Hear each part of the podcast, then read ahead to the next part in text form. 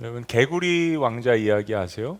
어, 뭐 동화책의 이제 첫 그 그림인데요.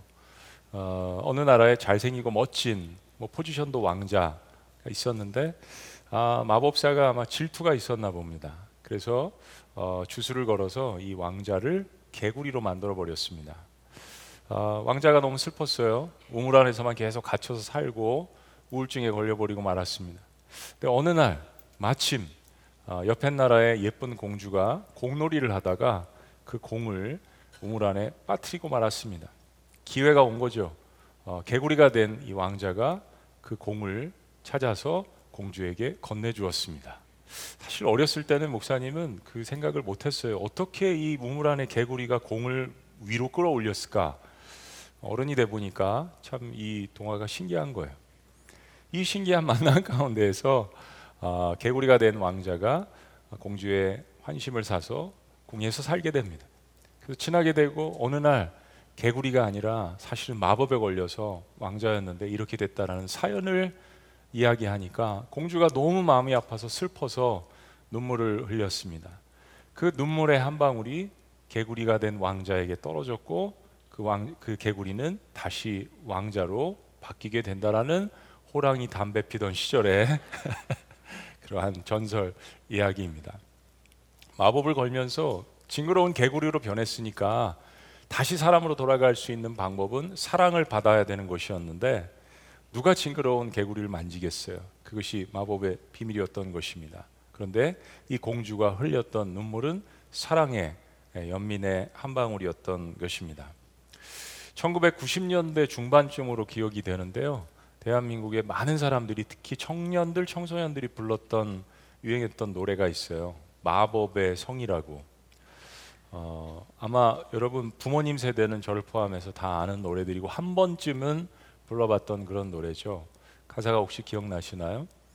믿을 수 있나요? 가사가 뭐지?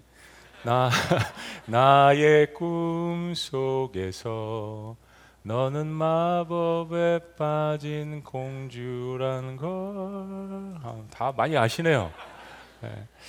이 노래를 이제 남자들은 자기가 왕자인 것처럼 생각을 하고 여자들은 마법에 빠진 공주라고 생각을 하고 마치 내가 뭐 백설공주 아, 뭐 이런 생각을 하고 이런 노래를 많이 불렀던 것 같아요. 후렴구가 이래요.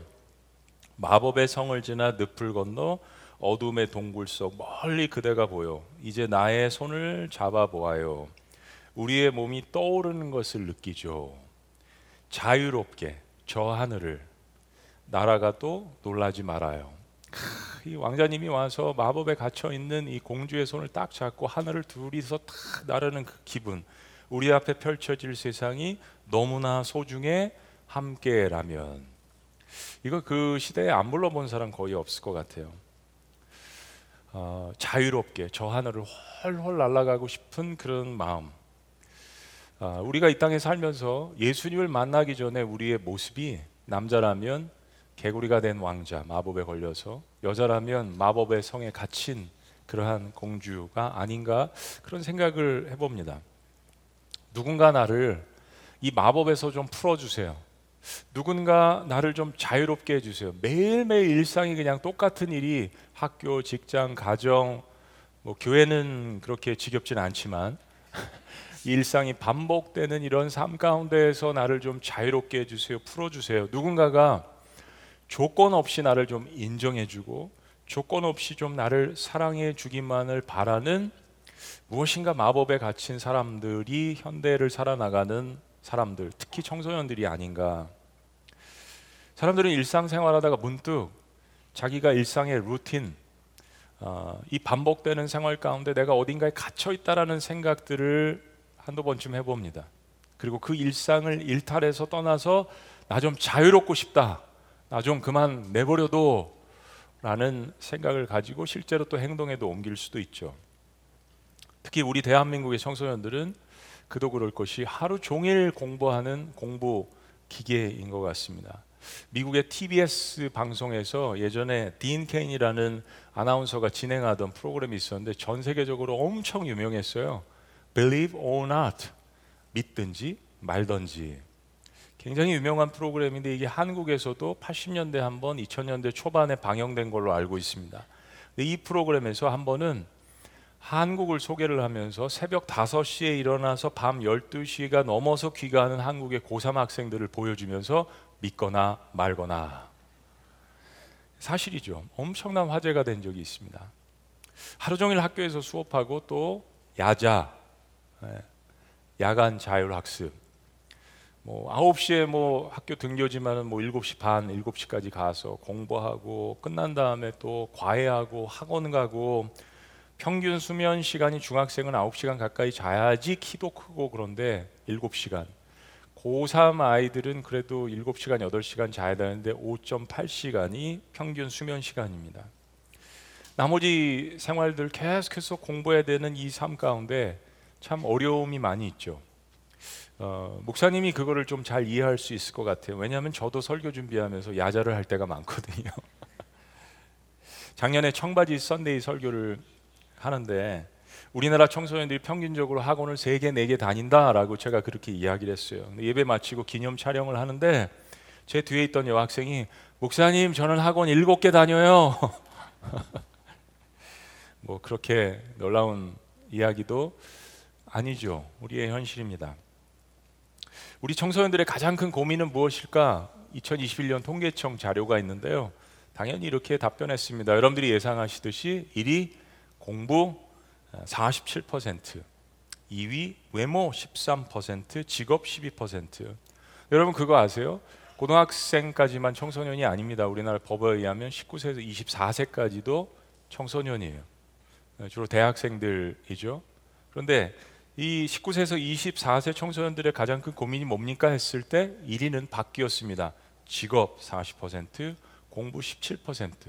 한 가지 눈여겨봐야 되는 것은 3위를 차지한 게 있는데요. 신체적, 정신적 건강에 대한 고민이 있습니다. 가장 신체적으로 왕성한 나이에 가장 정신적으로 왕성한 나이에 너무 많은 스트레스 때문에 이걸 고민하고 있다라는 게 3위에 올랐던 거죠. 이건 우리 사회가 경쟁 사회이기 때문입니다. 여러분이 살고 있는 대한민국은 전 세계적으로 볼 때 정말 땅덩어리가 작습니다. 그리고 전 세계의 열강들에 의해서 둘러싸여 있습니다. 그리고 한반도마저 남북으로 분단되어서 70년 이상을 살아나가는 상황. 그래서 엄청나게 많은 돈을 국방비로 예산을 세워야 하는 10대 세계 경제 강국이면서 10대 군사 강국으로 강국으로 예산을 쓸 수밖에 없는 나라. 자원이라고 자원이라고 생각할 수 있는 것은 사람밖에 없는 나라. 그래서 청소년들 청년들이 우리 사회의 미래고 현재일 수밖에 없고 우리는 여러분들에게 기대를 할 수밖에 없는 그러한 현실이 있는 것도 우리 청소년들이 마음 가운데 조국을 생각하면서 한 번쯤 생각해 보셨으면 좋겠어요. 선진국에 속하는 다른 나라들도 청소년 청년 시기에 공부를 많이 하는 것은 사실입니다. 근데 우리나라는 이 부분에서는 가히 전 세계 부동의 1위입니다. 뭐 중국도 못 따라오고 일본도 못 따라올 거예요. 수능 시험 보는 날 특히 영어 리스닝 시험이 딱 하는 시간에는 비행기가 뜰 수 없는 나라. 옆에 근처에 기차도 지나갈 수 없는 나라. 전 세계 믿거나 말거나 존재하는 나라가 대한민국입니다. 초등학교, 중학교, 고등학교 12년에 모든 공이 단 하루에 집중되어 있는 나라. 그러니까 청소년들이 얼마나 마음 가운데 많은 부담감과 스트레스가 있겠습니까? 그리고 그런 자녀를 12년 동안 키워가지고 그 한 날에 아, 그렇게 학교를 보내는 그 부모의 심정은 또 어떻겠어요? 얼마나 마음이 졸이고 얼마나 마음 가운데서 기도가 절로 나와요. 제가 많은 부흥회를 해봤지만 수능 기도의 날은 뭐를 얘기해도 아멘이 큰 날이에요. 뭐를 던져줘도 아멘이 크고 손들고 찬양하시는 그 모습 가운데 얼마나 부모님들 마음 가운데 자녀를 향한 간절함이 묻어 나오는지 모르겠습니다. 저 역시도 그랬습니다. 우리 여러분의 부모님 세대도 다 그걸 거쳐서 이 경쟁 시대 대한민국 한복판에 살아가고 있는 거예요. 사랑하는 여러분 말씀드리고 싶은 건요. 인생이 그게 끝이 아닙니다.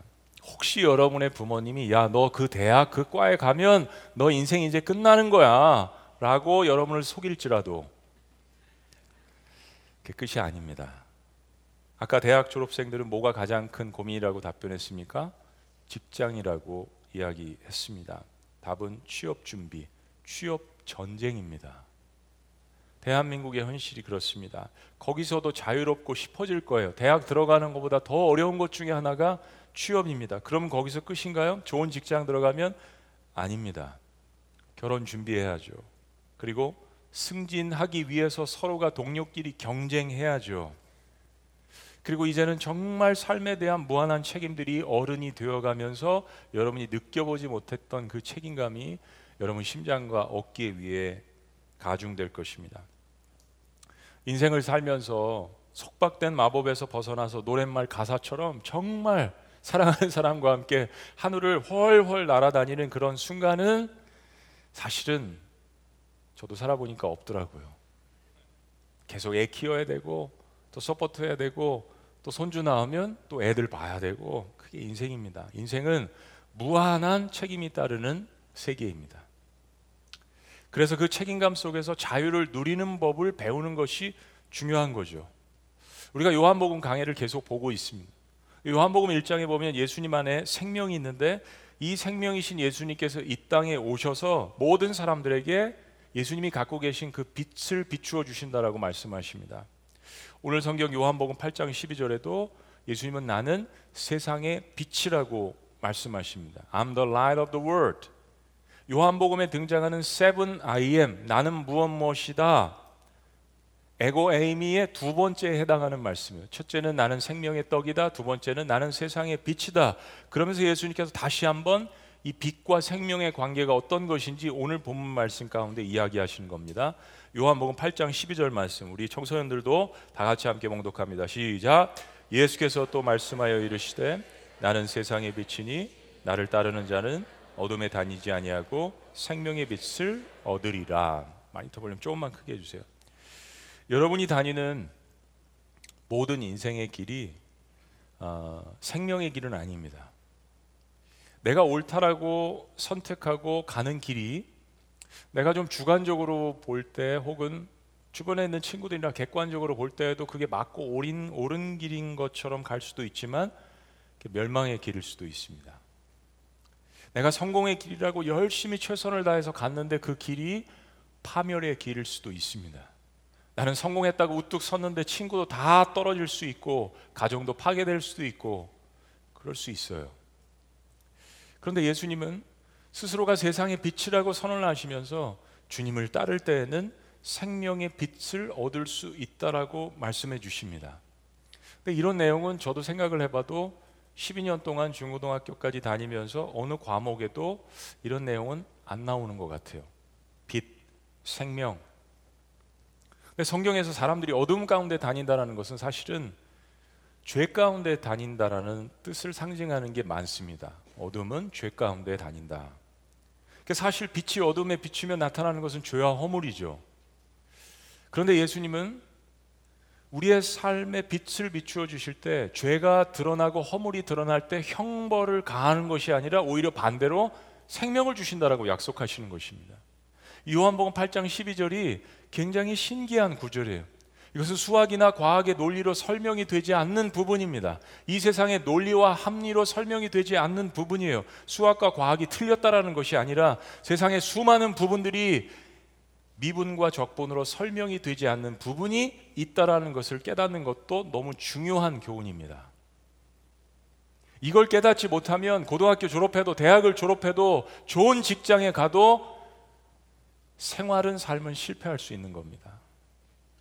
예수님을 죽이려고 하는 유대 지도자들이 그거 당신 스스로 하는 이야기인데 어떻게 증명할 수 있느냐? 우리는 율법적으로 딱딱 이게 맞아 떨어져야 우리가 이해할 수 있는데 뭘로 증거할 거냐? 당신의 이야기를 한바탕 논쟁이 벌어졌습니다.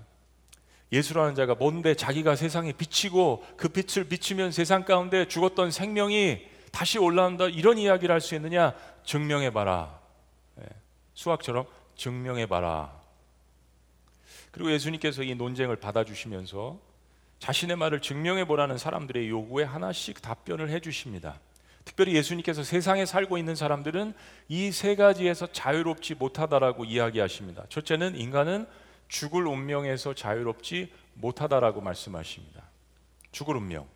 21절에 보면 우리는 죄 가운데 죽을 운명이라고 말씀하십니다. 여러분 잘 들어보세요.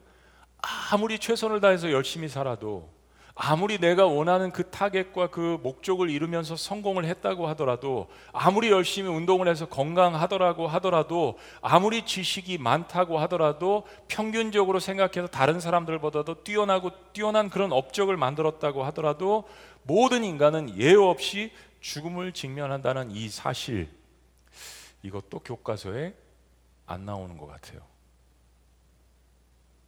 두 번째 예수님께서 인간은 세상의 속박에서 자유롭지 못하다라고 말씀하십니다. 23절 말씀 다 같이요 시작 예수께서 이르시되 너희는 아래에서 났고 나는 위에서 났으며 너희는 이 세상에 속하였고 나는 이 세상에 속하지 아니하였느니라 우리가 모든 것이 괜찮을 때는 즐겁죠. 먹는 것도 운동하는 것도 사람을 먹는 사람을 만나는 것도 이게 뭐 즐기는 순간들이 있는 거죠. 그런데 사랑하는 여러분, 우리는 세상의 시스템에서 결코 자유롭지 못합니다. 여러분들과 다른 인종들을 한번 만나보세요. 다른 언어를 쓰는 사람들과 한번 만나보세요. 우리는 우리가 갖고 있는 정치, 문화, 경제, 인종, 지역 여기에 속박되어 있습니다. 외국에 나가 보세요. 외국 생활을 해보신 분들은 알 거예요. 내가 거기서 태어나지 않는다면 그 언어와 문화를 뛰어넘는다는 것이 얼마나 어려운 일인지 그 나라에 태어나도 코리안이라는 이것을 사람들이 볼 때는 정체성으로 삼습니다. 세 번째 주님께서 말씀하시는 것은 인간의 죄, 인간은 죄의 문제에서 자유롭지 못하다라고 말씀하십니다. 24절에 보면 너희가 죄 가운데 죽으리라. 이 말씀을 하시면서 궁극적으로 인간이 죽음을 맞이하는 그 원인이 죄라는 것을 말씀해 주십니다. 34절의 말씀에 보면 죄를 범하는 자마다 다 뭐의 종이라고요? 죄의 종이다. 죄의 노예라고 말씀을 해 주십니다. 내가 죄를 짓는 순간 죄를 컨트롤할 수 있을 것 같지만 그러나 그 죄를 짓는 과정 가운데 죄가 나를 컨트롤하는 것을 우리는 경험합니다. 사실 이 세 가지 인간의 운명이 아무리 현실이고 진실이라고 이야기를 해도 인간의 본질은 이걸 듣기를 거북해 하는 존재입니다, 사실은. 이거 알아도 이거 듣기 싫어하는 이야기입니다. 누가 죄인이라는 이야기 좋아하고 죽음이라는 이야기를 좋아하고 속박되어 있다라는 이야기를 좋아하겠습니까? 근데 놀랍게도 30절 말씀해 보니까 많은 사람들이 논쟁 가운데도 이 예수님의 말씀을 믿은 사람들이 있다라고 기록합니다. 많은 사람들이 예수님의 말씀을 받았다라고 이야기합니다. 그때 바로 이 유명한 한 구절이 이 믿음에 대해서 반응하는 사람들 가운데서 주님께서 선포해 주신 말씀이에요. 진리를 알지니 진리가 너희를 자유케 하리라. 그래서 이 말씀이 탄생한 겁니다. 진리를 알라. 그 진리가 자유를 준다라는 말씀이에요. 여러분 여러분은 어려서부터 여러 가지 좋은 꿈을 꾸고 그 꿈을 향해서 나아가고 있는 중입니다. 저도 어렸을 때 여러 가지 꿈이 많았어요. 아, 나는 좀 키가 커서 축구도 잘하는 것 같고 농구도 잘하는 것 같고 운동선수가 돼볼까? 어떤 사람들은 나를 보고 못생겼다고 하기도 하지만 대부분의 사람들은 괜찮게 생겼다고 하는데 무슨 뭐 그럼 내가 드라마에 나와야 되는 건가? 시를 한 편 썼는데 다른 친구들이 괜찮다고 하는데 시인이 되어난 것인가? 굉장히 말 수도 없고 조용하지만 무대에 서면 말을 잘 하는 것 같은데 스테이지에 서야 되는 사람인가? 여러분 가운데서 이런 꿈을 안 꿔보신 분들은 없을 거예요. 때로 노력하고 같은 비슷한 꿈을 갖고 있는 사람들과 경쟁을 하면서 나의 실력이나 한계를 경험할 때가 있습니다. 느낄 때가 있습니다. 현실을 파악하게 되는 거죠. 이 현실의 벽이 너무 높게 느껴질 때가 있습니다. 사실 어렸을 때는 높이 나는 꿈을 많이 꿔요. 그죠? 내가 하고 싶은 거 꿈속에서 많이 합니다. 근데 현실은 그렇지 않다라는 것을 발견합니다. 그때 우리는 실망하고 좌절해서 내가 꾸었던 꿈을 포기하든지 아니면 그 꿈을 현실과 타협을 하면서 수정하기도 합니다. 근데 어떤 사람들은 그 꿈을 포기하지 않고 그 한계를 뛰어넘어서 성공해서 자기가 어렸을 때 꾸었던 그 꿈대로 성공해서 그런 일들이 있었다라는 것을 다른 사람들한테 이야기하면서 자랑도 하고 동기부여를 합니다. 그러나 사랑하는 여러분, 모든 사람들이 그렇게 똑같이 한다고 해서 꼭 그렇게 되는 것은 아닙니다. 여러분은 그 사람이 아니고요. 그 사람의 DNA도 아니고요. 그 사람이 갖고 있었던 환경과도 다르고요. 그리고 무엇보다도 열심의 정도도 다를 겁니다.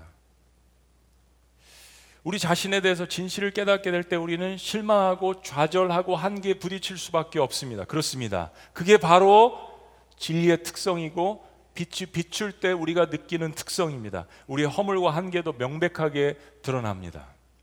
그런데 예수님의 이 말씀이 신기한 것은 이 진리가 우리를 자유롭게 하신다는 말씀이에요. 아까 예수님께서 나는 세상의 빛이라고 이야기하셨는데 그 빛이 우리에게 비출 때 우리에게 생명을 주신다는 이 말씀과 동일한 말씀입니다. 어떻게 그럴 수가 있을까? 이건 세상의 법칙이 아닙니다. 세상은 진실을 깨달으면 좌절하고 실망하게 되어 있고 빛이 우리의 삶 가운데 비추게 되면 누구나 허물과 우리의 죄와 연약한 모습들이 드러나서 세상은 그걸 보고 비교하고 정죄하게 되어 있습니다. 근데 하나님의 아들이신 예수님이 비추시는 빛과 예수님이 말씀해 주시는 진리에 거하면 생명과 자유함을 얻는다라고 말씀해 주시는 거예요. 이게 어떻게 가능할까요? 단순히 예수님께서 하나님의 아들이시니까 아니라는 이야기예요. 왜냐하면 예수님은 하나님의 신분이시고 거룩한 분이신데 인생의 한계가 있는 우리와 어떻게 연결될 수 있다라는 이야기입니까? 인간이 도달할 수 없는 거룩한 하늘과 세상의 속박된 환경 가운데 한계를 갖고 있는 이 땅을 우리를 이을 수 있는 무엇인가가 필요하다는 이야기예요. 과연 어떻게 주님께서 우리에게 생명을 주시고 우리에게 이 자유를 주신다는 이야기입니까?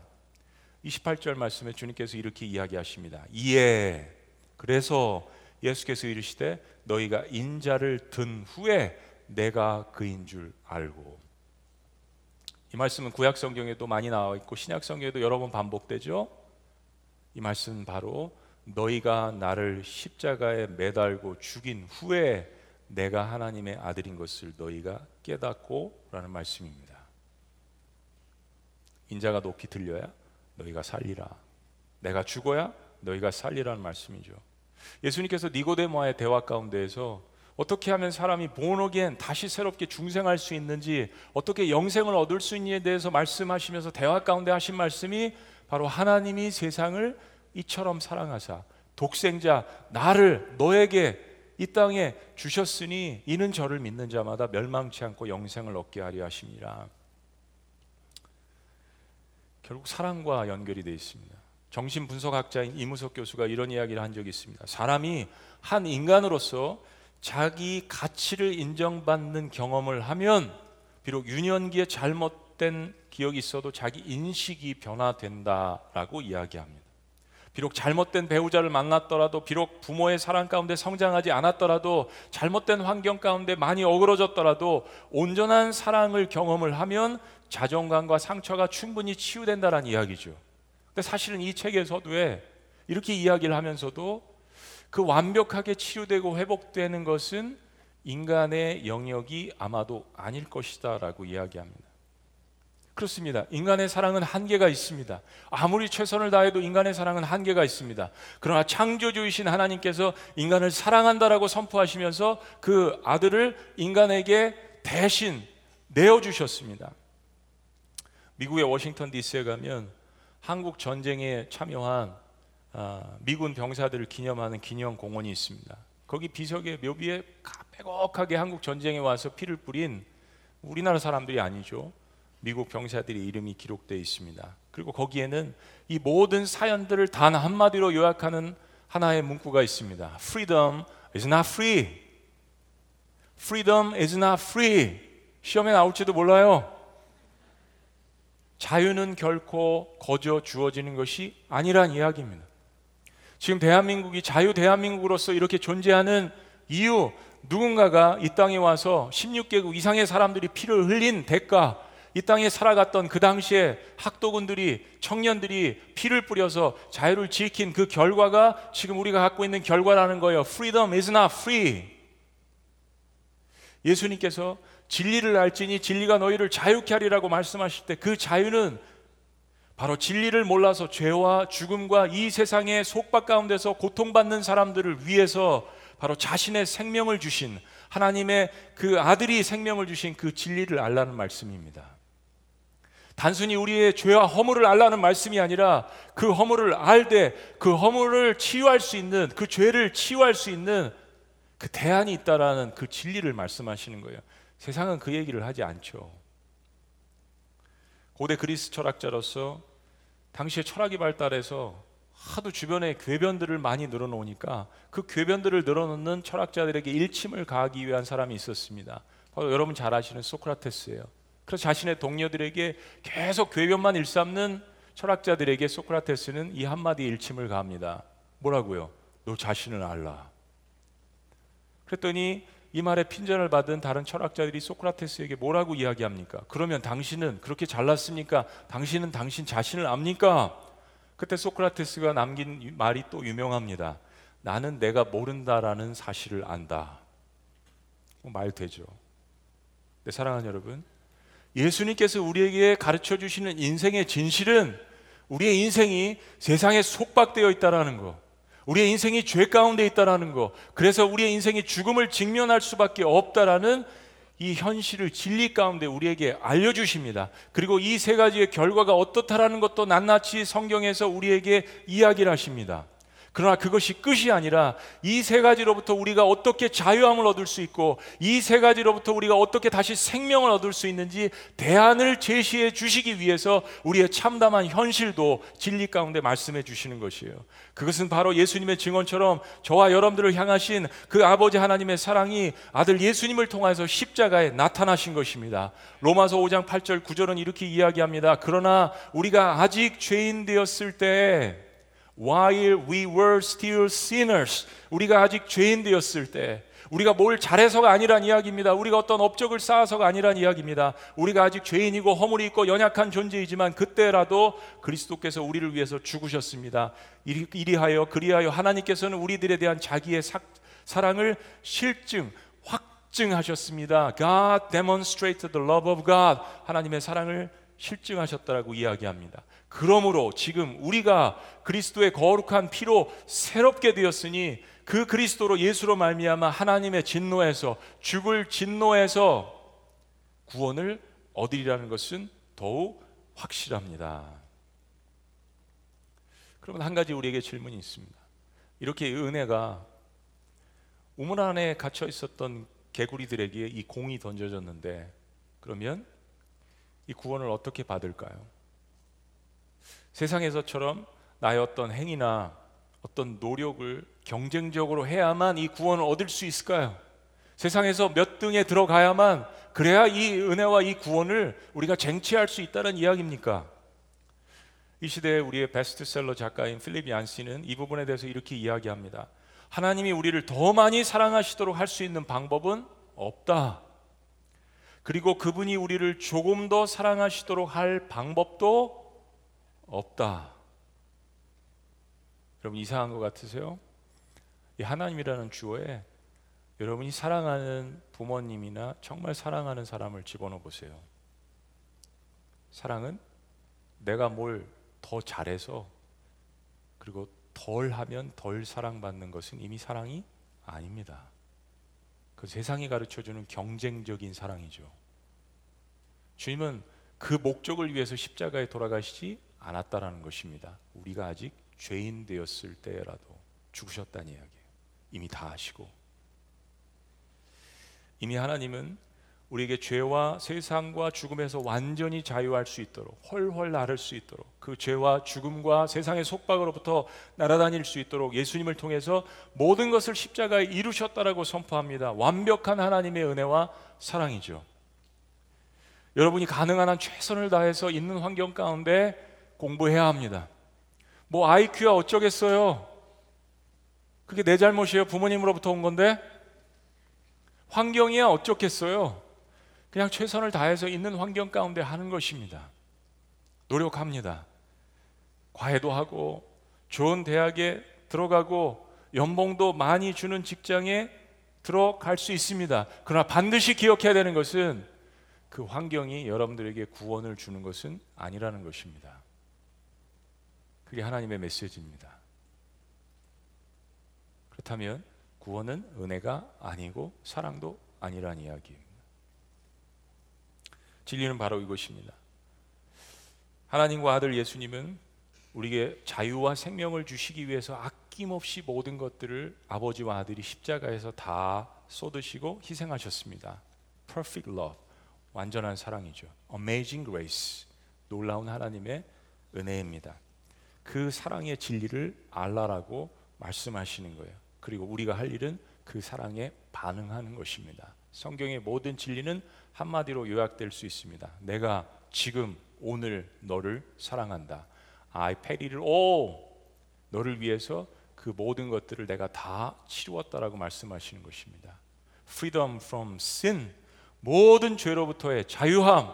Freedom from death. 모든 죽음으로부터의 자유. Freedom from eternal punishment. 모든 형벌들로부터의 자유, freedom from this world, 이 세상의 속박으로부터의 자유, 예수 그리스도의 사랑은 모든 죄와 사망, 권세와 죽음과 이 세상의 속박으로부터 자유케 하시는 것입니다. 그래서 십자가에서 죽으셨던 주님이 저와 여러분들을 위해서 보란 듯이 부활하신 것입니다. 다 갚으시고 다 치루어 주셨습니다. 그러나 freedom is not free.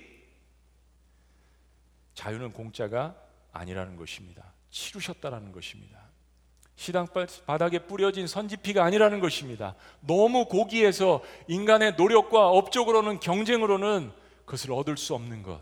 그래서 하나님께서는 모든 사랑하는 자녀들에게 그 사랑에 반응하는 자녀들에게 그 모든 것들을 조건 없는 사랑으로 부여해 주신 것입니다. 바로 사랑에 반응할 때 그 은혜가 우리의 삶 가운데 한복판에 내 심령 가운데 주어지게 되는 것이죠. 저는 오늘 21세기를 살아나가는 우리 청소년 세대가 공부도 열심히 하고 한국처럼 이렇게 경쟁 사회 가운데 지내는 우리 청소년들은 전 세계 어디를 나가도 사실은 기죽지 않더라고요. 그러나 여러분들 마음 가운데 경쟁하다 보면 상처도 있고 고통도 있고 아픔도 있습니다.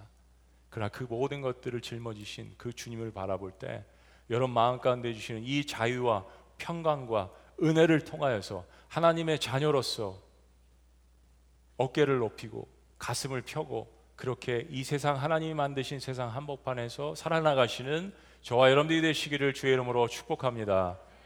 아멘. 기도하시겠습니다.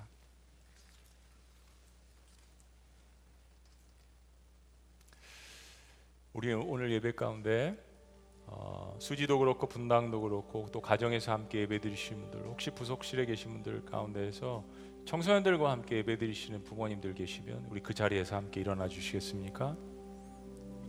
제가 여러분들을 위해서 한번 기도하기를 원합니다. 우리 자녀 머리에 손 얹으시고 함께 기도하는 거예요. 우리 수주와 분당과 앞에 스테이지에 나와서 우리 예배하는 우리 청소년들은 서로가 서로의 손을 잡았으면 좋겠어요. 잠시. 그리고 앉아서 기도하시는 모든 부모님들도 혹시 여러분들 가운데 자녀들이 이 시간에 학교에 있을 수도 있고 또 다른 곳에 있을 수도 있는데 우리 자녀들을 위해서 자녀들도 같이 자리에서 일어납니다. 다 같이 네. 살아계신 하나님 아버지 진리를 알지니 진리가 너희를 자유케 하리라. 나는 세상의 빛이니 너에게 생명을 주는 빛이라고 말씀하신 주님. 세상의 어떤 진리도 세상의 어떤 것도 줄 수 없는 이 생명과 자유를 십자가에서 나를 위해서 다 치르신 주님의 희생을 통하여서 우리에게 주시는 것 너무나도 감사합니다. 어려운 시대를 살아나가는 우리의 자녀들이지만 하늘로부터 주님께서 내려주시는 신령한 지혜와 신령한 지식과 무엇보다도 사랑과 은혜가 이들의 삶 가운데 충만할 수 있도록 우리 주님께서 역사하여 주시옵소서. 특별히 예수 그리스도를 블레싱 가운데 영접한 우리 청년들 우리 청소년들 우리의 자녀들을 주님께서 기억하여 주시고 또 앞으로 예수 그리스도를 영접할 우리의 청소년들 기억하여 주시고 하나님만이 부어 주시는 놀라운 사랑과 은혜와 능력의 역사들이 저들의 삶 가운데 가득 찰 수 있도록 역사하여 주시옵소서. 놀라우신 이름 예수 그리스도 이름으로 축복하며 기도합나이다. 아멘. 할렐루야.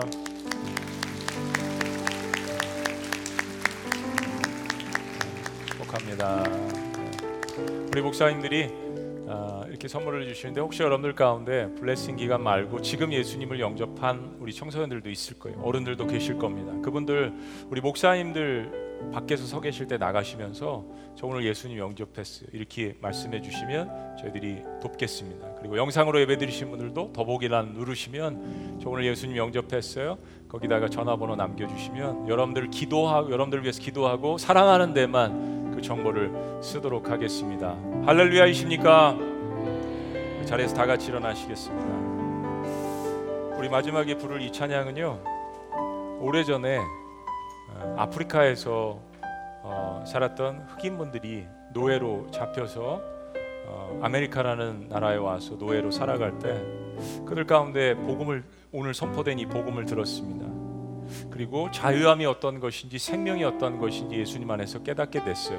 그래서 오 자유라는 이 흑인 영가를 만들게 된 것입니다. 굉장히 큰 한과 눈물이 섞여 있는 그러나 그리스도 안에서 자유함을 품은 흑인 크리스천들이 만든 찬양입니다. 우리 모두의 찬양이 되어야 된다고 생각합니다. 우리 다 같이 오 자유, 오 자유, 나는 자유하리라. 우리 함께 찬양합니다.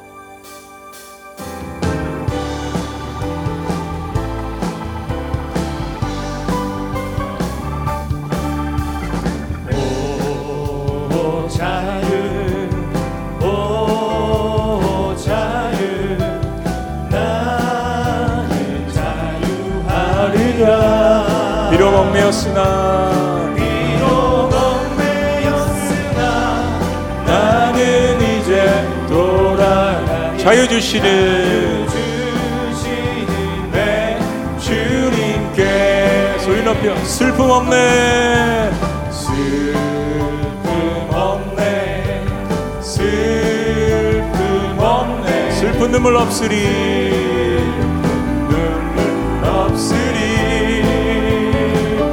얽매였으나 나는 이제 돌아가리. 나는 이제 돌아가리. 자유 주시는 내 주님께 소리 높여 노래하리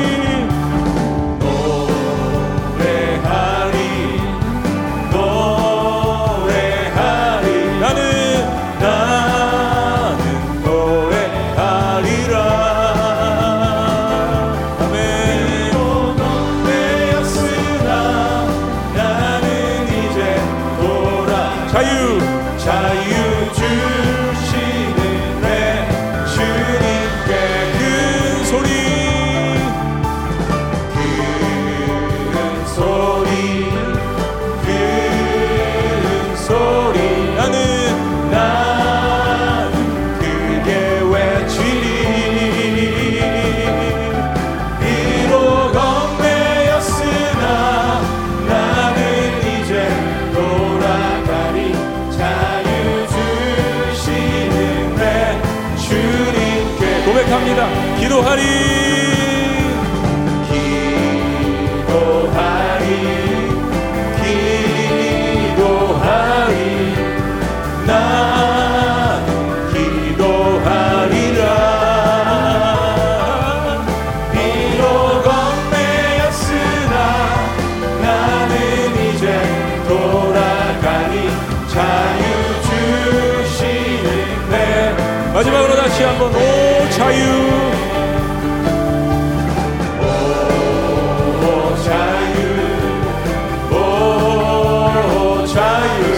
선포합니다. 나는 자유하리라 그리스도 안에서. 할렐루야. 비록 얽매였으나 나는 이제 돌아가니 자유 주시는 내. 다시 한번 비록 얽매였으나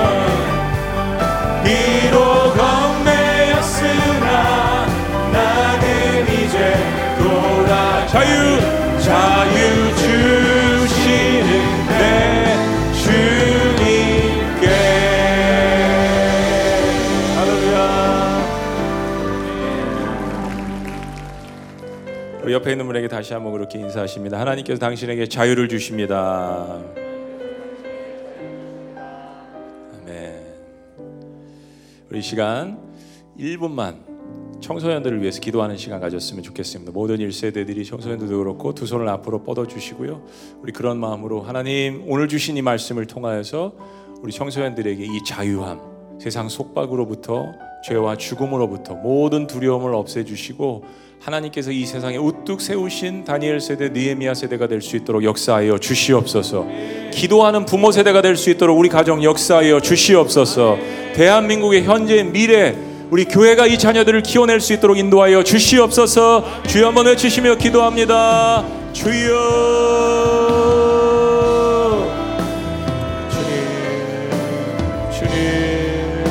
이 어려운 시대를 살아나가지만 하나님 우리 민족의 우리 조국의 소망이 우리의 자녀이 된 것을 주님 앞에 고백합니다 하나님 그러나 우리 자녀들에게 이 복음을 통한 진리의 말씀을 통하여서 자녀들 마음 가운데 사랑과 은혜와 하나님의 능력이 회복되어질 수 있도록 주님 역사하여 주시옵소서.